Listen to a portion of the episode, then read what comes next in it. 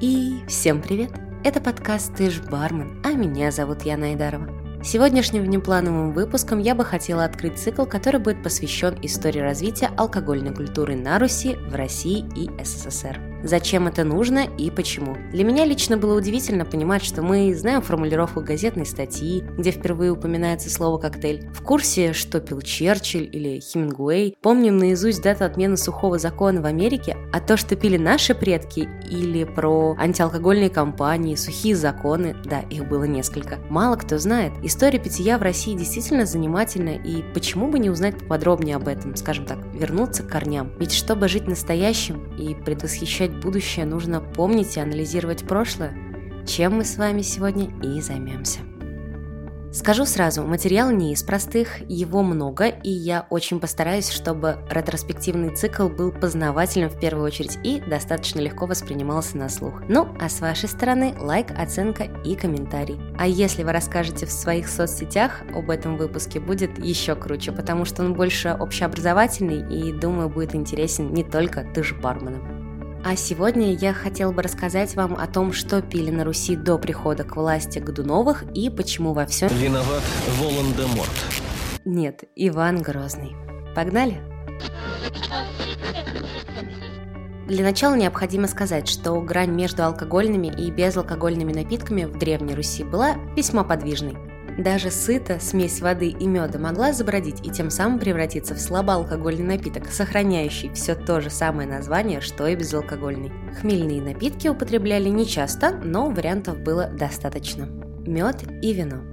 До середины XII века вино пили только в разбавленном с водой виде, так же, как и в Греции и Византии, откуда оно, собственно, на Руси и появилось. А расцвет медоварения пришелся на XIII-XV века и был связан с сокращением привоза греческого вина вследствие сначала монгольско-татарского нашествия, а затем упадка и крушения Византийской империи.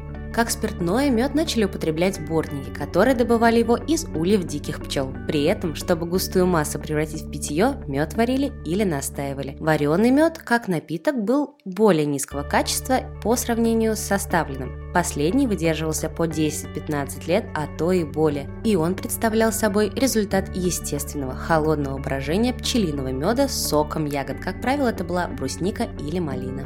Длительность производства качественного меда ограничивала круг его потребителей и увеличивала стоимость товара. Для массовых сборищ даже при дворе великого князя употребляли более дешевый и пенящий вареный мед. Уже в 15 веке запасы меда сильно сокращаются, он повышается в цене и потому становится предметом экспорта за счет сокращения внутреннего потребления, ибо находит спрос на Западной Европе. Приходится искать более дешевое и более распространенное сырье. Таким оказывается ржаное зерно, используемое для производства такого напитка, как квас. Квас. Значение его не вполне соответствует современному. В XI веке квас варили как и мед, а это означает, что по характеристикам он больше похож на современное пиво и был гуще, и действовал более охмеляюще. Позднее стали различать квас как кислый слабоалкогольный напиток и квас как сильно опьяняющий. Оба они, однако, носили одинаковое название, и только по контексту можно было догадаться, о каком квасе идет речь.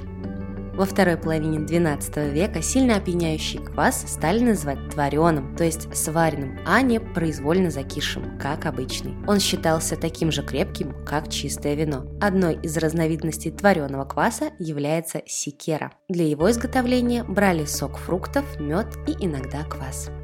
Русский эль под названием ол. В середине XIII века впервые появился новый термин обозначения еще одного алкогольного напитка – ол или олус. Если сопоставить описание, он похож по рецептуре и технике приготовления на современное пиво с той лишь разницей, что полноправным ингредиентом в нем были травы вроде полыни и хмеля. Березовица пьяная.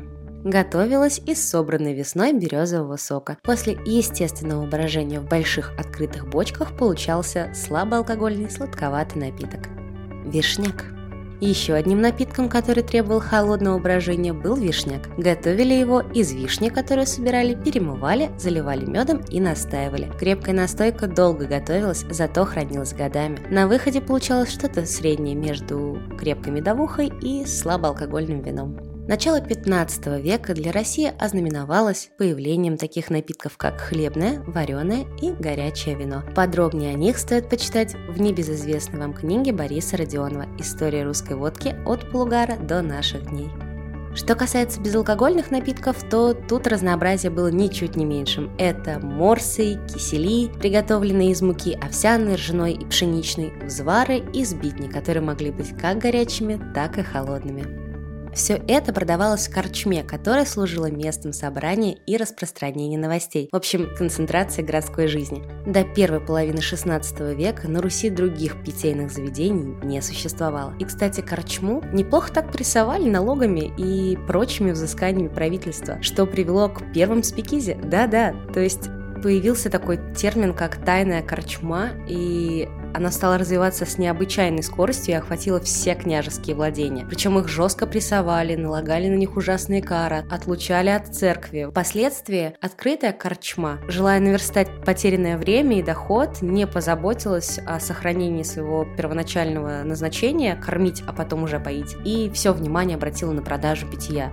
В свою очередь и народ, поощряемый к пьянству, перестал считаться со временем, местом и количеством потребляемого им хмельного. Словом, не прошло и десятка лет, как вокруг казенной корчмы началось повальное пьянство. Правительство, смотрящее на спивание народа, стало издавать ряд указов, ограничивающих потребление вина и меда. Но указы оставались указами, и жизнь почти не касались, а если и проникали в нее, то весьма и весьма медленно. Только грозная грамота о воспрещении торговли какими-либо напитками в будние дни возымела действие и несколько отрезвила жителей городов. Теперь только по праздникам он мог безнаказанно предаваться пьянству, а в будние же дни его ждала великая кара. Изменение этой ситуации было положено Иваном Грозным. Аз есмь царь. Кличка. Тихо. Фамилия? Рюриковичи мы. Казань брал, Астрахань брал, Ревель брал, Шпака не брал. Завоевав Казань, Грозный взял на заметку государственное питейное заведение – кабаки, и решил культивировать их в Москве. После запуска первого царевого кабака прошло несколько лет, и в 1555 году царь разрешил открывать кабаки по всей территории Руси. Однако в этих заведениях не продавалась еда, и ее запрещали приносить с собой. Также было официально запрещено изготавливать в своем доме хмельные напитки. С этого момента кабаки стали единственным местом, где можно было безнаказанно получить кружку того же кваса. Хочется отметить, что существование питейных заведений, предназначенных исключительно для продажи спиртных напитков, не является русским нововведением. Это распространенный принцип продажи алкоголя почти во всех странах Европы, где к XVI веку питейные заведения уже играли значительную роль в общественной жизни населения. Россия даже в данной исторической эпохе только начинала создавать сеть мест продажи алкогольных напитков. Российская специфика заключалась в том, что государство взяло под свой контроль строительство и распространение его.